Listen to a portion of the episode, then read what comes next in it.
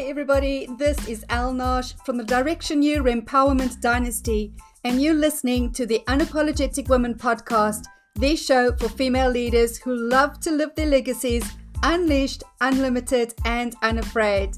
If this is a community you would like to be part of, visit directionu.co forward slash unapologetic. Today, we're talking about the power in hard conversations with Leah Zimmerman.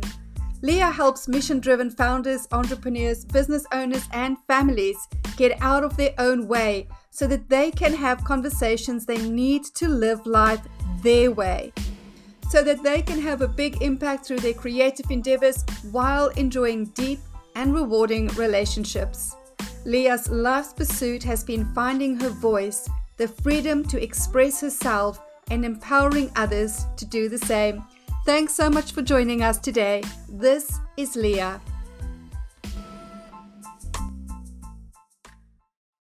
Okay, so just because we've been talking before the time now, I'm really excited and I want to almost rush this conversation to get to where we were.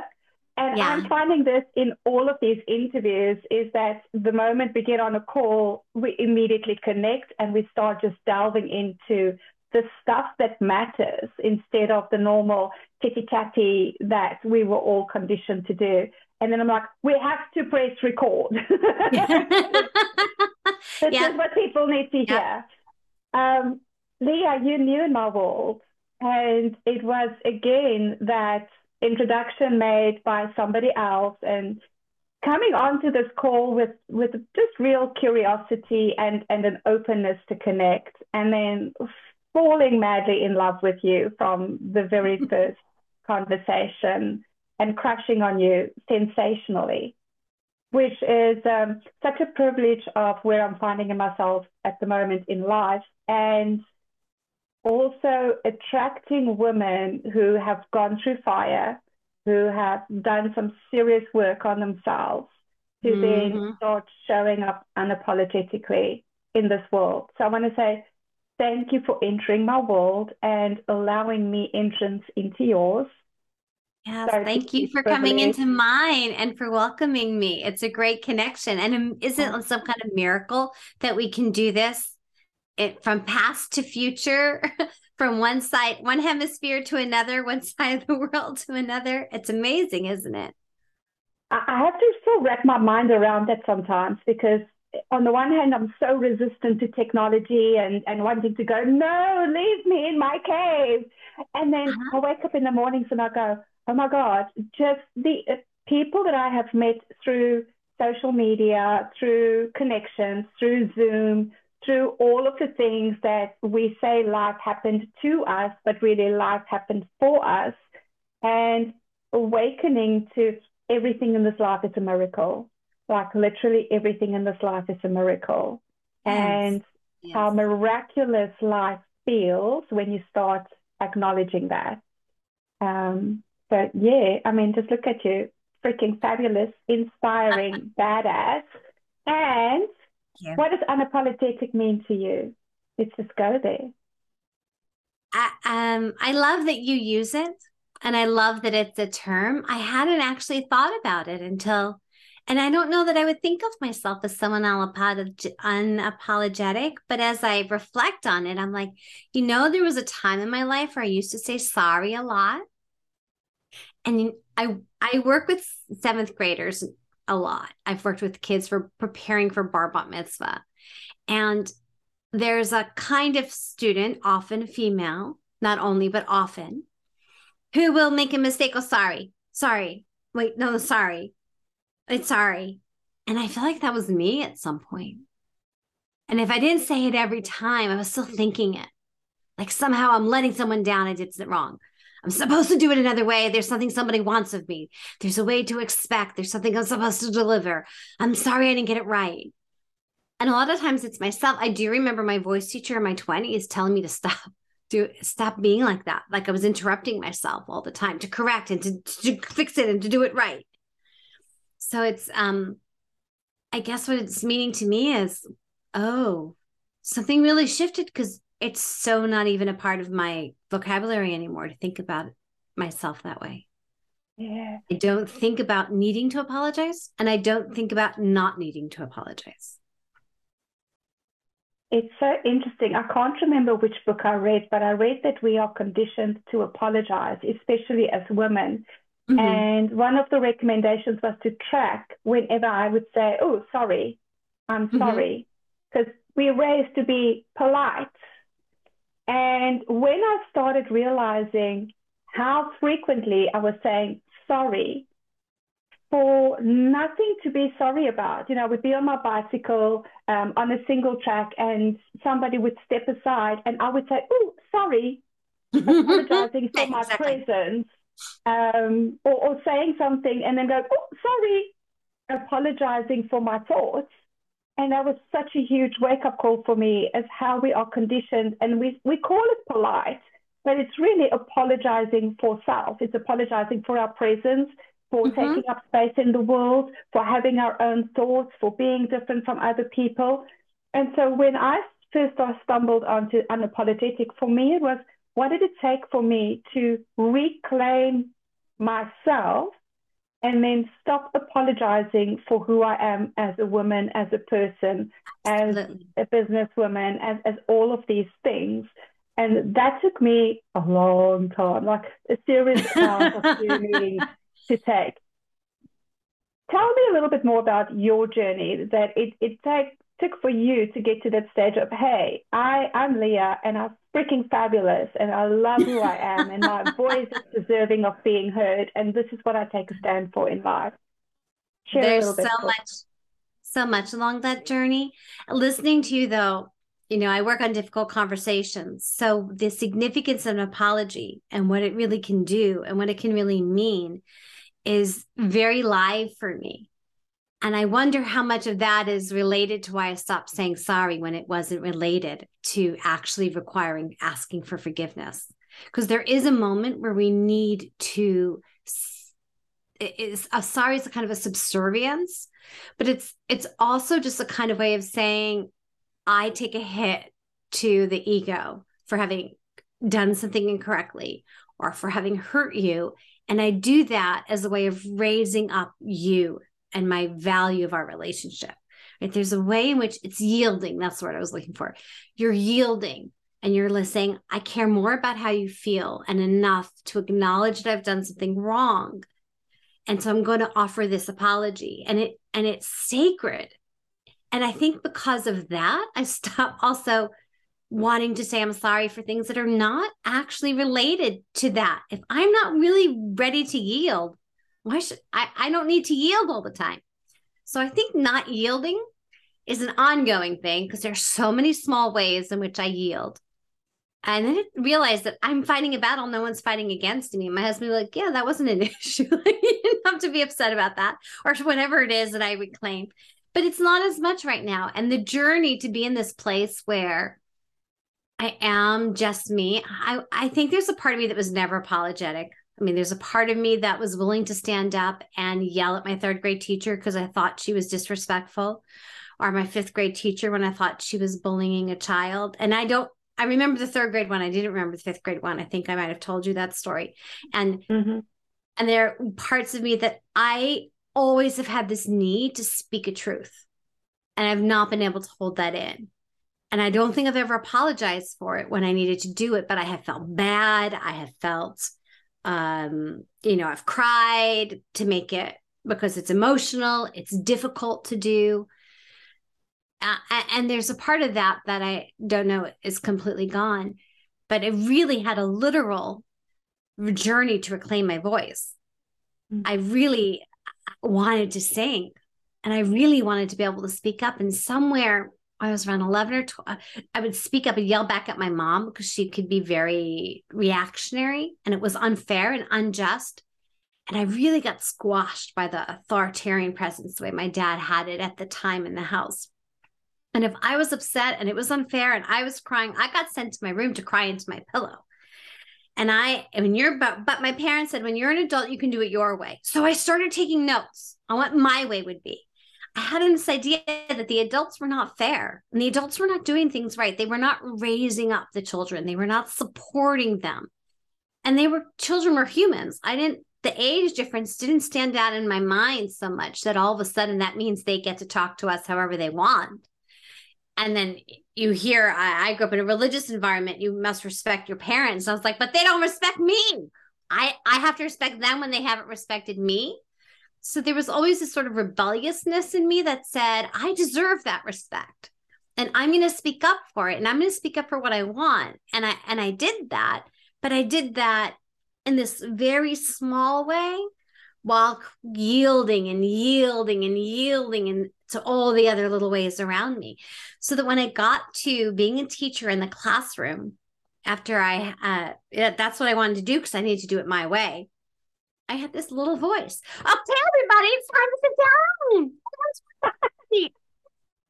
you hear my voice as it's very high timbre and even more so. It didn't work. That doesn't get kids to listen. To be an authority was going to mean that I was going to do to others what I resisted and resented having done to me. And that was really hard for me to step into. So I had to come to terms with power and control and authority and figure out what does it mean to be outspoken? No, I'm sorry, I said that wrong. What does it mean to be able to speak out without being outspoken? And what does it mean to be able to be powerful without being overpowering? Because trying not to be overpowering and trying not to be outspoken was costing me so much. I had closed jaw. I had so much jaw tension and pain. So, literally clamping down my voice that I had to get um, surgery, orthodonture, and physical therapy for a year to reset the whole, not in that order, to reset the whole system. And I had to learn how to step into myself and be able to just say to a classroom, it's time to sit down. It works so much better. Or if I use the same phrase, okay, everybody, it's time to sit down right? It's really different than, okay, everybody, it's time to sit down. Which is why I say it's not what you say or how you say it, it's who you are being when you say it. And this is apologetic. Okay, everybody, it's time to sit down. I'm not going to really assert my authority because I don't want to hurt your feelings. I'm going to feel peppy and proud about it because I want you to feel good. But, uh, um, you know, I'm not really owning my powers. Of course, you're not really going to listen to me, are you? but it was so uncomfortable. Just into that power. Oh That's so lovely. But we do that in so many different ways. We don't understand it. And so I was 23, the first walk workshop that I was invited into by one of those parents into a voice workshop and an acting workshop. And because I loved theater, that worked for me. And it is through my theatrical ambitions and my leadership in the classroom ambitions each helped and feed the other that I found a way to reclaim authority, that I could be an authority because I could be a kind authority. I could be a compassionate authority. I could be an empathetic leader and lead at the same time. I didn't have to apologize for my authority or for owning the classroom or the space or the stage. I could do all of that, claim it, but I could do it in a way that was collaborative. And I think as I say it out loud, finding that collaborative stance and finding how much more I could empower others by being fully myself is what then accelerated the rest of the journey and continues. And I'd say another thing that happened that was a big thing for me was I became a mom. And I thought, okay, well, holding this baby, what do I want most for this baby? Oh, I want her to be able to trust herself. Yeah. Okay. Well, that means I have to start trusting myself now. yes. And yes. and that was a big determinant for me too. Who did I want to be? Because who was I want who who did I want my child to become? Yeah. So much gold. Like so much like we could literally just pull that piece apart for for two hours, if not more. Um, and so there's a, there's a few things that I want to highlight in what you've just said and shared with us. And thank you so deeply for your eloquent way in, in communicating this. One of them is sacredness. And that is a word that I have started bringing back into my life, having a sacred yes and a sacred no. making relationships sacred, relationships with others, relationship with myself, relationship with my food. Sacredness has been lost for such a huge part of the world, and everything is just no. It's you know, I have a mm, wishy-washy relationship with life. And, and it's okay. It's just so flimsy and, and, and kind of like whatever I'm feeling in the moment and go with the flow mm-hmm. the sacredness is what really brings us to power. Yeah. Lovely. And, and, also, right, and, and the tone. I talk about setting the tone. And, and when we set the tone, it's about understanding what is the frequency that we are vibrating and then taking responsibility for that frequency and we get to set that tone for everybody around us especially for our children because they calibrate to our tone as the leaders. And, and, and it's so when, key what you said because whoever is the leader sets the energy you bring is the energy everyone's going to get. You're calling it setting the tone, but it is you're going what you and that was one of the things about being a teacher. Every time you walk in the classroom, you meet yourself there. Yeah. And the good teachers are the ones who go in and say, okay, the kids were like this today. And that might be that they came in like this, and you can't see me if you're just listening, but let's say it's like, ah, yeah, my hands are doing a thing. And then you pick up their energy and you reflect that back. Guess what happens? More. Ah! The teacher's the one who has to come bring that calm and peacefulness, right? Mm-hmm. So, and there are days where it's not them. It starts with the fact that you're impatient and you have tons of things on your mind, and the administration's on your back for certain things. And there's so many demands coming you from 10 million areas, and you've got 26 kids, and they all have different things in the way of being able to become good readers. And then that's the tone you're setting. And the same thing with parenting. But in leadership, every time you step in the room, you meet yourself there. Yeah. And that's why I talk about self leadership rather than leadership, uh-huh. because I think it is hard for people to understand. They're so focused on leadership, which is external to themselves, and not taking the responsibility that if we all focus on self leadership, we are all taking responsibility for our personal well being, our greatness, and our happiness. And in that, we collaborate with others in actually creating greatness for all. And therefore, we no longer blame or shame others for their leadership skills because, honey, if you're choosing to follow somebody that you are actually not believing in or that you are not calibrating to, that's on you. That's your self leadership that needs to be questioned. Uh-huh. Um, and, and that's a hard call for people to swallow. But the mm-hmm. other thing I want to pick up on, Leah, which is so critical, is the voice when we speak. And when I started tapping into work of outgrowing fear and listening to the pitch of voice, especially as women.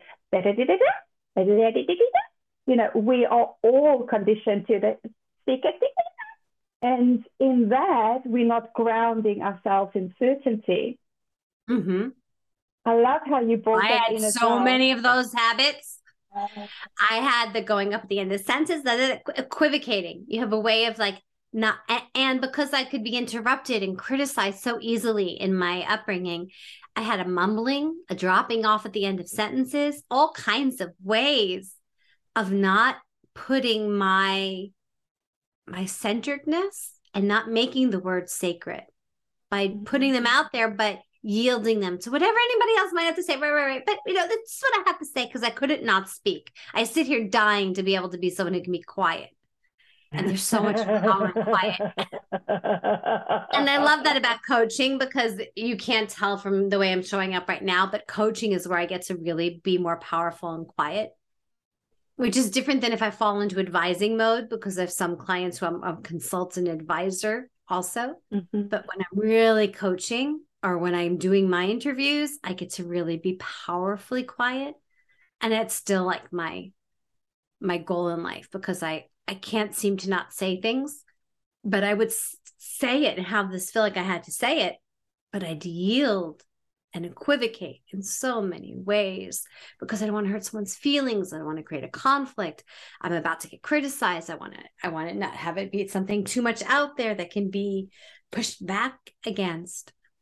And a lot less of that now, by the way. You can just yeah. ask so, so one of the things that I want to ask you, because this could help a lot of our listeners, because people get really triggered by this. I, re- I remember when I first heard about that you are asking for permission or you're not willing to stake yourself to what you are saying is the going up at the end of the sentence. And when I first realized and listened to my own recordings, I was like, oh my God, I do it all the time. And being an achiever, there was a huge trigger in that for me, which I just kind of worked through because I was like, but I'm committed to getting rid of this. I'm committed to actually owning my power. However, when I started talking about it, especially with other women, they would not lean into the trigger. They would just get insulted and leave, which is human as well. But like me, you chose to lean into the trigger. You chose to kind of go, well, actually, no, I don't want that anymore. Is there a technique of, for me, it's always about, oh, that's interesting that I'm doing it. I just bring that to my internal conversation, which takes the edge off, and then I can lean into the trigger. Do you have any techniques that you use that actually help you to lean into your triggers? That's a what what a great question. I think it also depends how you discover them. So just being told my voice was doing something wasn't particularly helpful. But why mm-hmm. because it was an acting class, one of the things that I witnessed was that the coach would get us more comfortable and help us step into the vulnerability. That going up at the end of the sentence is a way, it's a that's a vulnerability thing, right? I don't want to show my I'm letting it affect how I speak. So one of the things I could say is instead of highlighting the outcome, which is going up, saying, I heard something in that, or your voice went up. What was that? And helping someone tease out, right? What is that? So the first thing I wanted was what what was that? What was that for me? Right. But usually it's some kind of vulnerability. And the thing that I witnessed is when we take courage to accept the vulnerability and stand in it, then we still feel the same thing that made us go up. That part we can't get rid of. But now we've showed up with courage to say it. And the, what happens is when you show up with the courage to say it, the people around you can't tell that you feel that vulnerability. Whereas going up at the end of the sentence gives it away. So the the trick that I have for understanding these triggers now is when someone feeds something like that back to me, it's like I'm giving it away instead of stepping into it. And it's when we can step into it with courage, whatever is that makes us feel super vulnerable and uncomfortable, when we can recognize it and own it and then show up to it, that people can't see it. We can feel it, but people can't see it. And that kind of, I call that the vulnerability paradox when I came to recognize this that that which makes us feel weak uncertain uncomfortable that which we want to pull away from is actually the thing that holds the seed of like nuclear atomic power that if we step into it will become explosive. I wasn't giving that up. I was like okay well then i just got to do it. And so i always hear it just as a new challenge just how to own that vulnerability. And what I learned from doing this in theater and the gift I had of going through this theatrical training that I did was that when someone steps into the most vulnerable moment as a character, we see the character. We don't, and the character's world, we don't see the discomfort of the actor letting themselves be there. In fact, the moments that most grip you on stage are in theater um, or in the movies that aren't the ones where you go, wow, look at them, doing good job. The ones where you go, what was, oh my God, or you start crying. It's because the actor allowed themselves to be emotionally exposed and the vulnerability that takes. And it's practiced. And for some actors, that doesn't mean they have it elsewhere in their life. It means that they feel safe inside a character to be able to do it. I took that and I said, oh, I think that works in regular life too if I actually stand in it, what they see is that character. They see the character they create in their minds. They don't can't see into what I'm doing. But if I start saying, yeah, but you know, okay, right, my eyes, my hands are doing this, my eyes are doing this, and my voice is going all over, then everyone's gonna go, well, she's not really strong. She doesn't know what she's talking about. She's not decisive. I'm giving it away where if I stand in that discomfort of being decisive or having to make a statement, hold the eye contact, breathe from my belly. And I might be thinking, holy shit, all the while inside, but I go ahead and I step into it. It's not visible. Yeah. The courage and the strength is what's visible. So that paradox, I hope I've explained it fairly well, but that paradox is what I'd say is the biggest tool that I've embraced mm-hmm. and allowing myself to handle those things. There's a little part inside of me that's jumping up and down with excitement at the moment. Um, because as you are speaking, I'm hearing myself reflected almost in a parallel universe to you. in that you speak about vulnerability holding the nucleus of your power charge. I speak of fear holding the nucleus mm-hmm. of your power, which we outgrow. And how acting was a platform for you to get so many of your personal growth insights and, and you know, realizations. And for me, it was sports and dancing. And at the end of the day, it's that understanding that life gives us everything that we as individuals need to evolve into our most self actualized space. And I want the listeners to, to maybe just take this from, from this piece of the conversation. What is life showing you of how to self actualize when you stop focusing on the problems that you're experiencing and rather look at the golden nuggets along your entire journey. What is the learning that you get? What is the wisdom that you get? Where is it that you get to reclaim yourself in all of that? Because mm-hmm. it's just blowing my mind at the moment how similar language we use, understanding we've only had one conversation before. Mm-hmm. We are talking about decades of work that we have created and are living, breathing, and putting out into the world. So many similarities, yeah. even though we are gazillions of miles apart. We grew up in completely different cultures, in completely different parts of the world. We're sitting in different parts of the world. It's not even the same day. like you're on Sunday and I'm on Monday. Uh-huh. And, and yet it's like we're living twin lives and, and kind of getting to so much of the same awarenesses at this time. It's just beautiful and magical and miraculous again.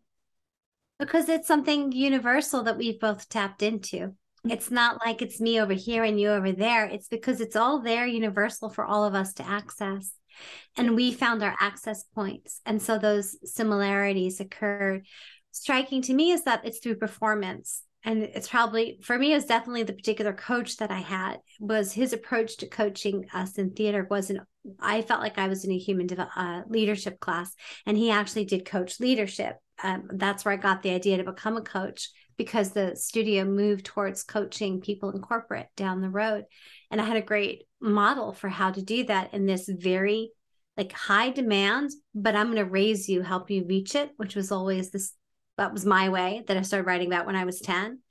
And I've always been pursuing how do you lead powerfully in a way that people feel helps them be better and helps mm-hmm. them reach what they want to do. This was the dissonance that I had felt as a child.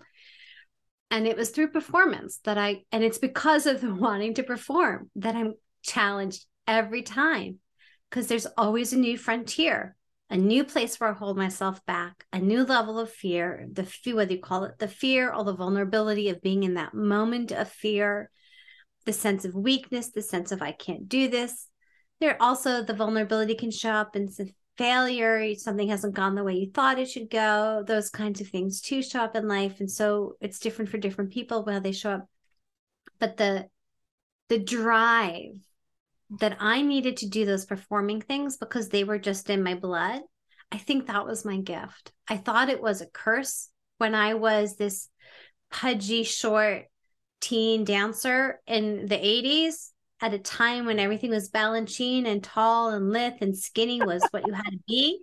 And that wasn't me. And I'm busty and I'm curvy. And so who why would some why would God give me this passion to dance when I don't have the body for it? I don't get to do it. and now I say, well, well, this is the greatest gift because that passion to dance turned into a passion for performing on stage, acting and singing as well.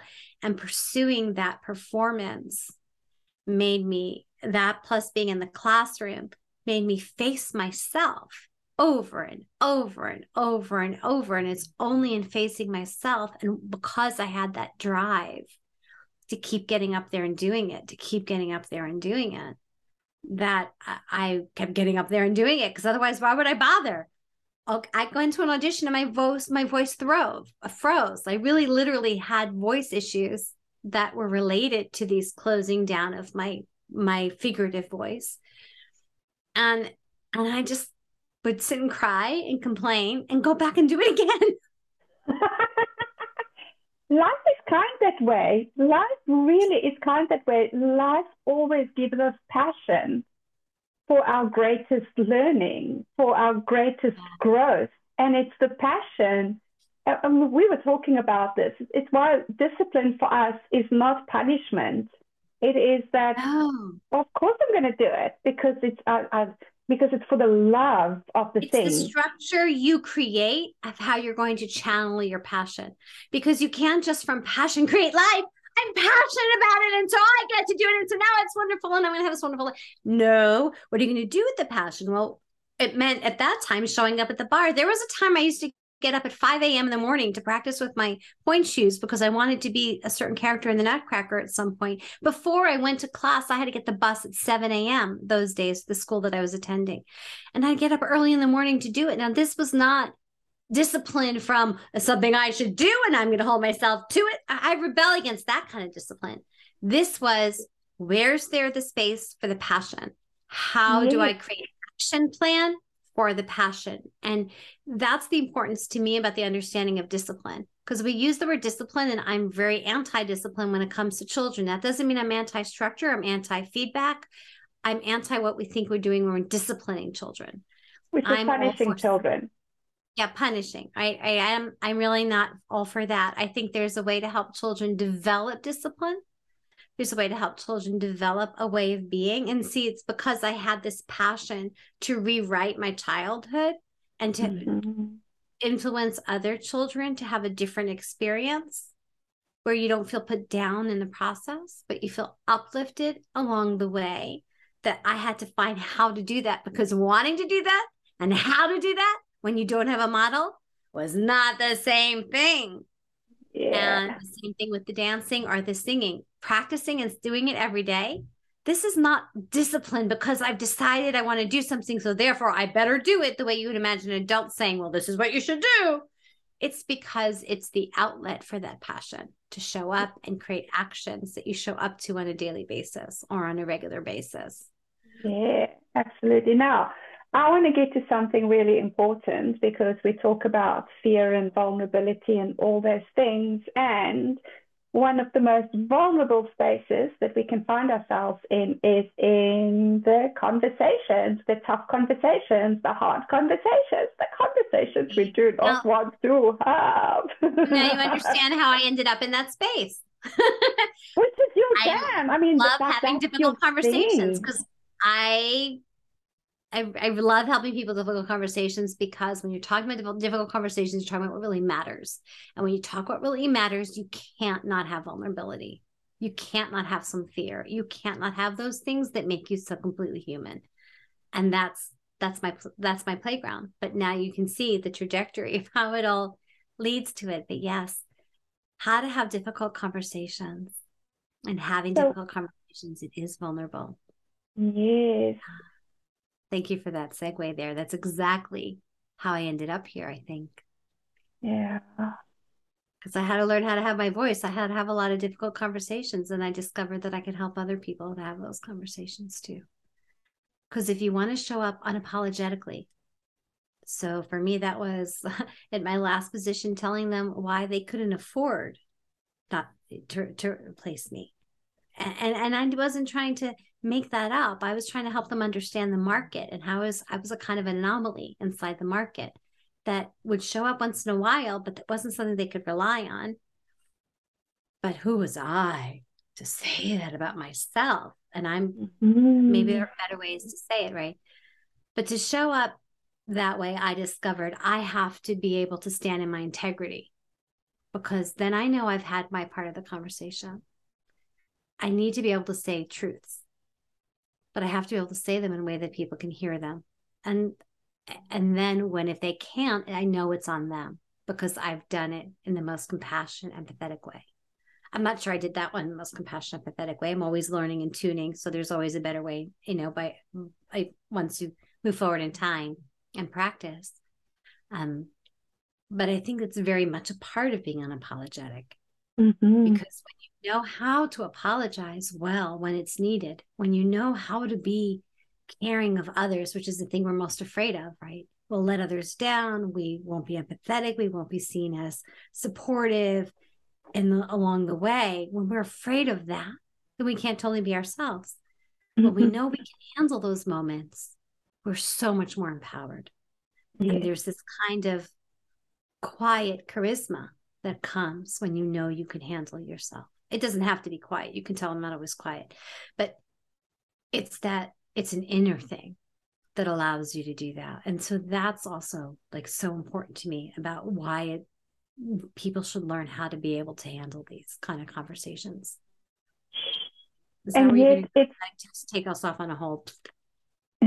But but it's that thing that majority want to avoid the the hard conversations because there's a fear that the fear of loss whether it's the fear of loss of self do I have to give something of myself up in order for this conversation or this space to to to stay um, civil, or the fear of losing the other person, losing the relationship? What does that all mean? And right. so right. when when you're only facing when you come into these spaces with all of these fears, what is the first thing that you recommend people to do to even prepare themselves to be willing to have the conversation? The first thing is to realize that what you're doing in your mind when you anticipate that difficult conversation is creating the environment that you're going to step into in that conversation. So when you're saying here are all the things that could wrong, like what all the things you just said, here's what I stand to lose, here's how it could go, and you're practicing the sentences you know and you're envisioning the different outcomes, you are rehearsing scenarios in your mind and you're playing the what if it all goes wrong game. So, the first thing, I don't even have this on my preparation sheet, but the very earliest first thing to respond to the way you proposed it is to realize there's a what if it goes right game. Or there's the what if I actually am the leader in this conversation game.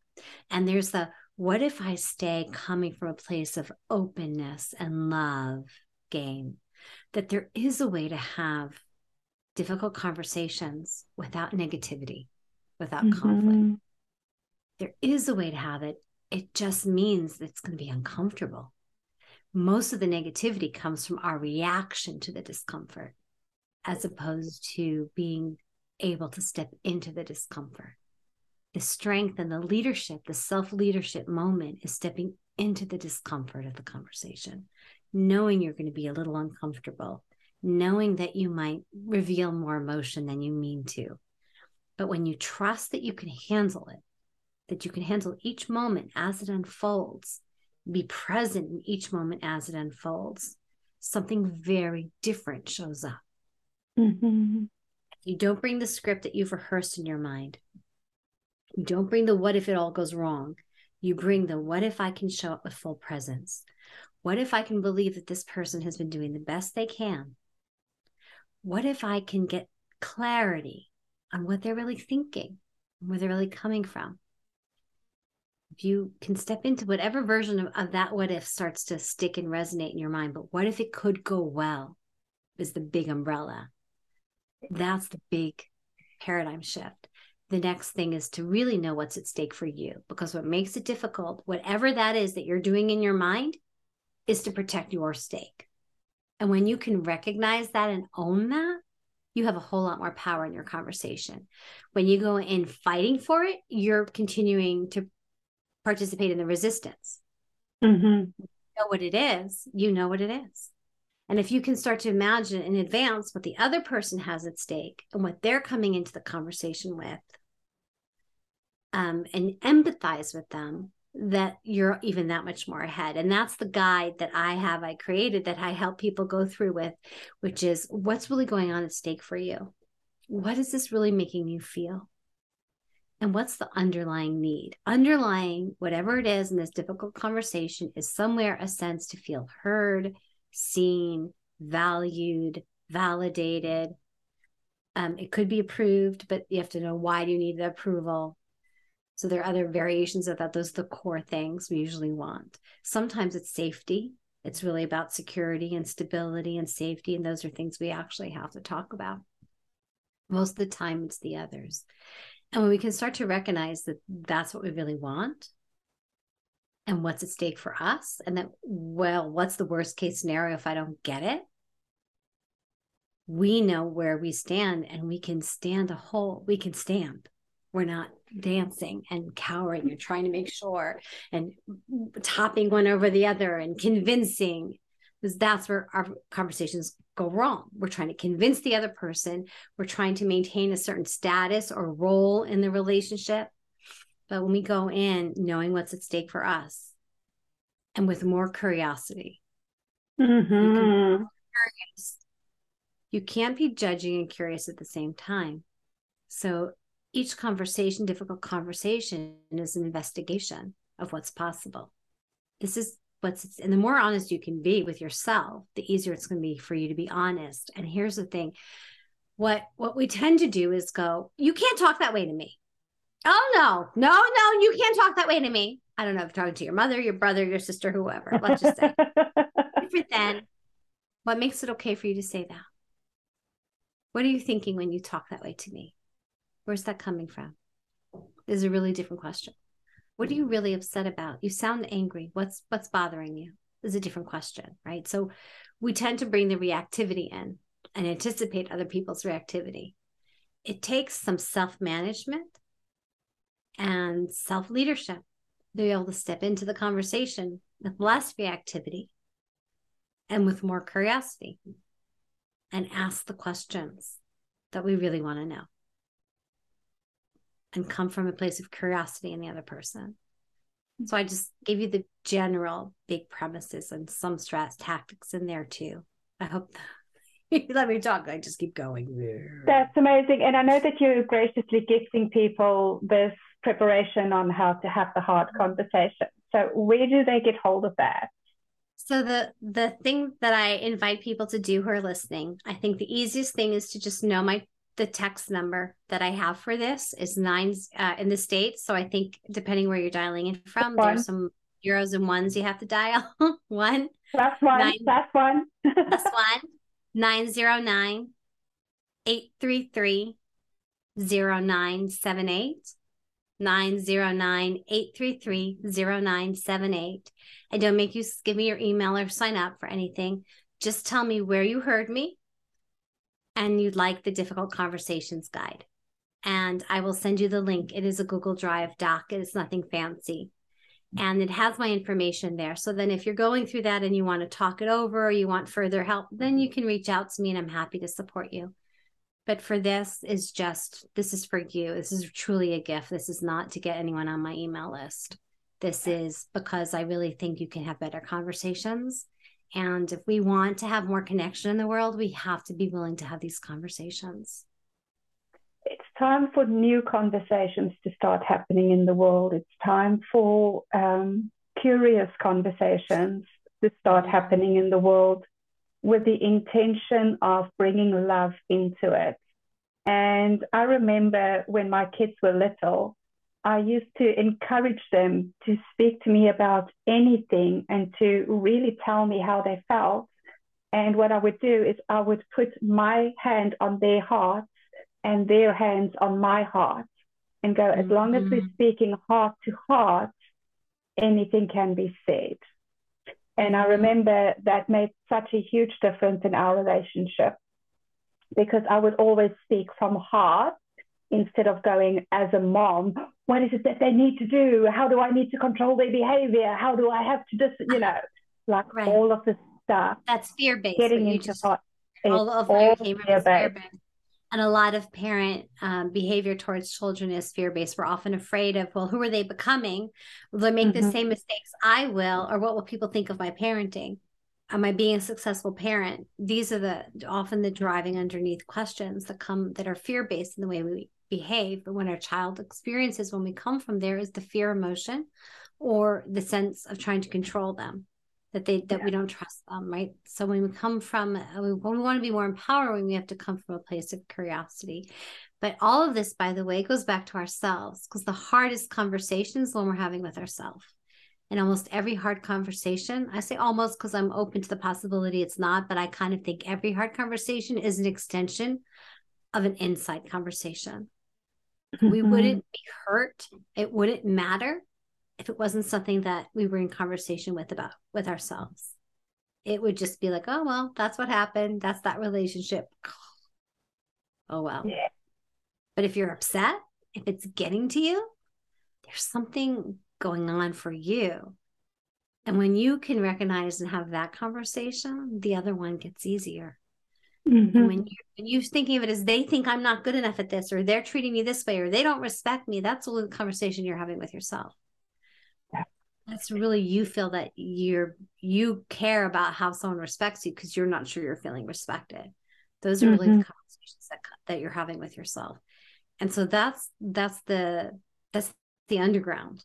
To get to helping people have better conversations there's preparation for going into the difficult conversation but even deeper is the conversation you're having with yourself because once you're at peace with yourself you will notice that your conversations around you are much more peaceful except for my husband.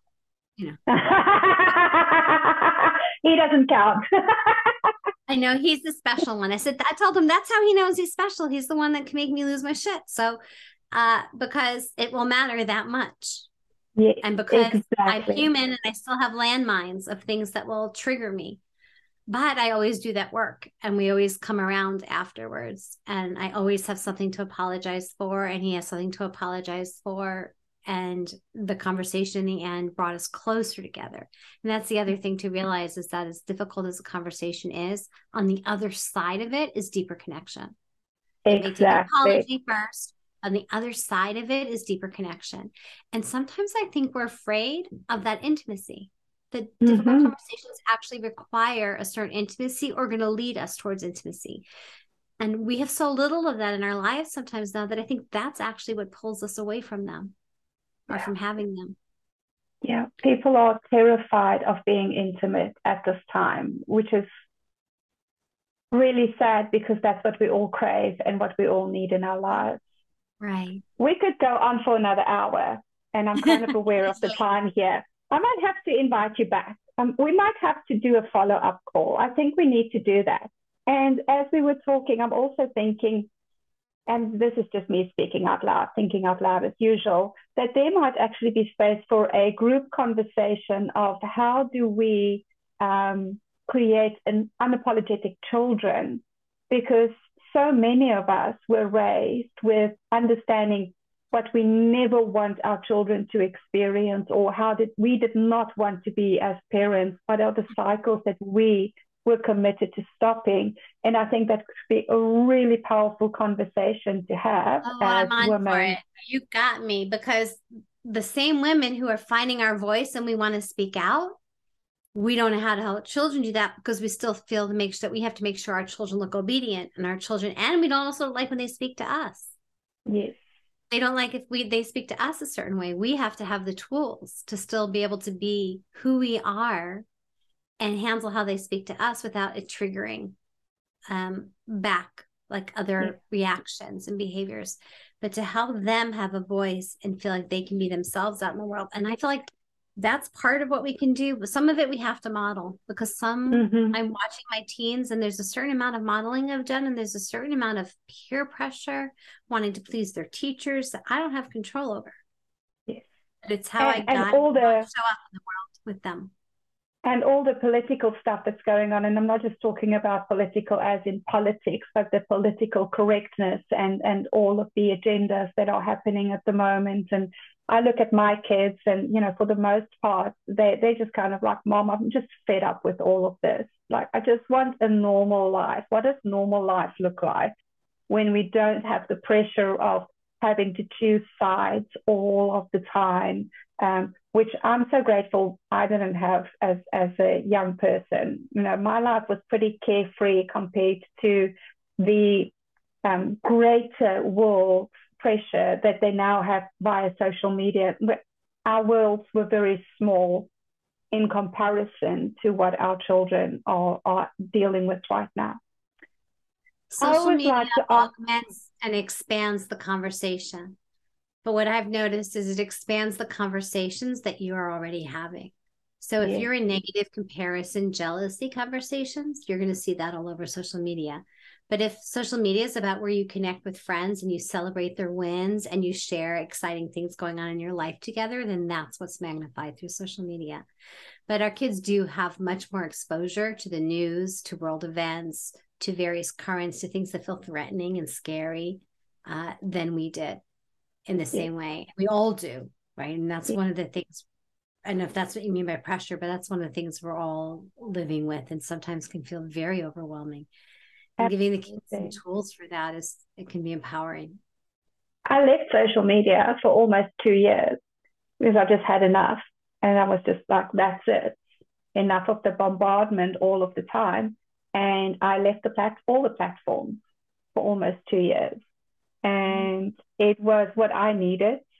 And I'm so grateful that I did do it because I could go on a completely different growth journey at the time, which was required for me.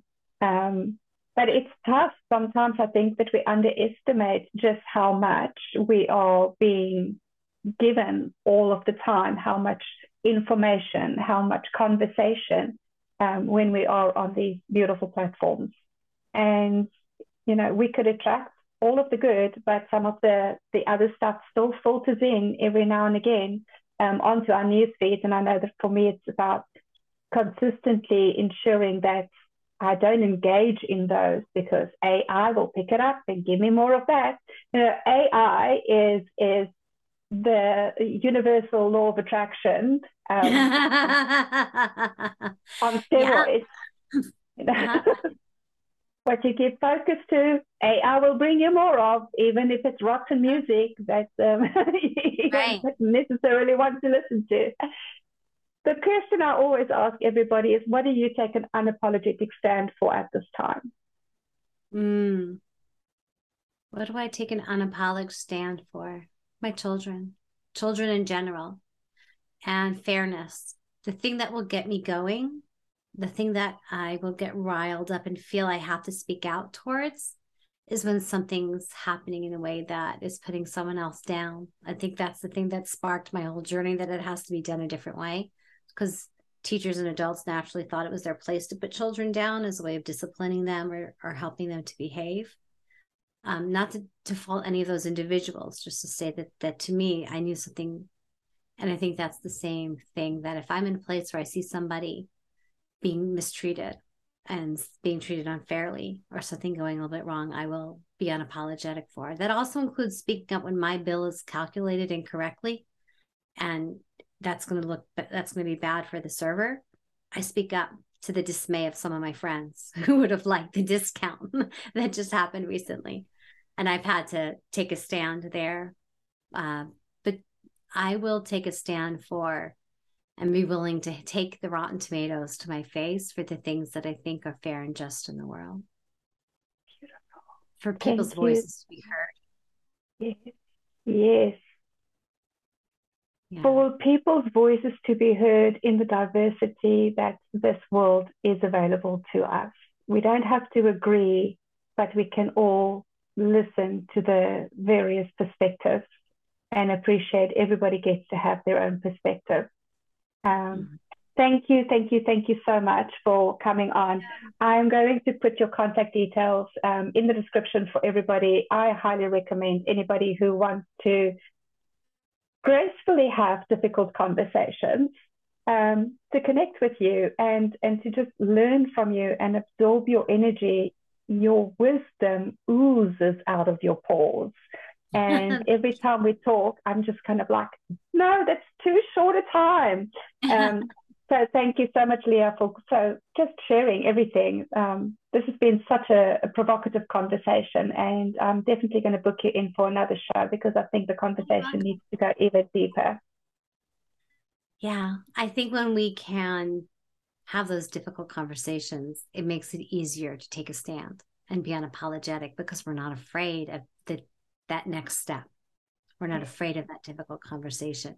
And and for me that means with my children and their teachers and being able to advocate for them at school and being able to know that I can handle those conversations in a way that will get us to something we can agree on, no matter how we get there, how it starts, or how I flare in the moment of my child. Yeah, because it's my baby. to all the listeners, thank you so much for joining us today and for listening to this conversation. And we look forward to listening to more unapologetic conversations next week. Have an amazing day further. Cheers.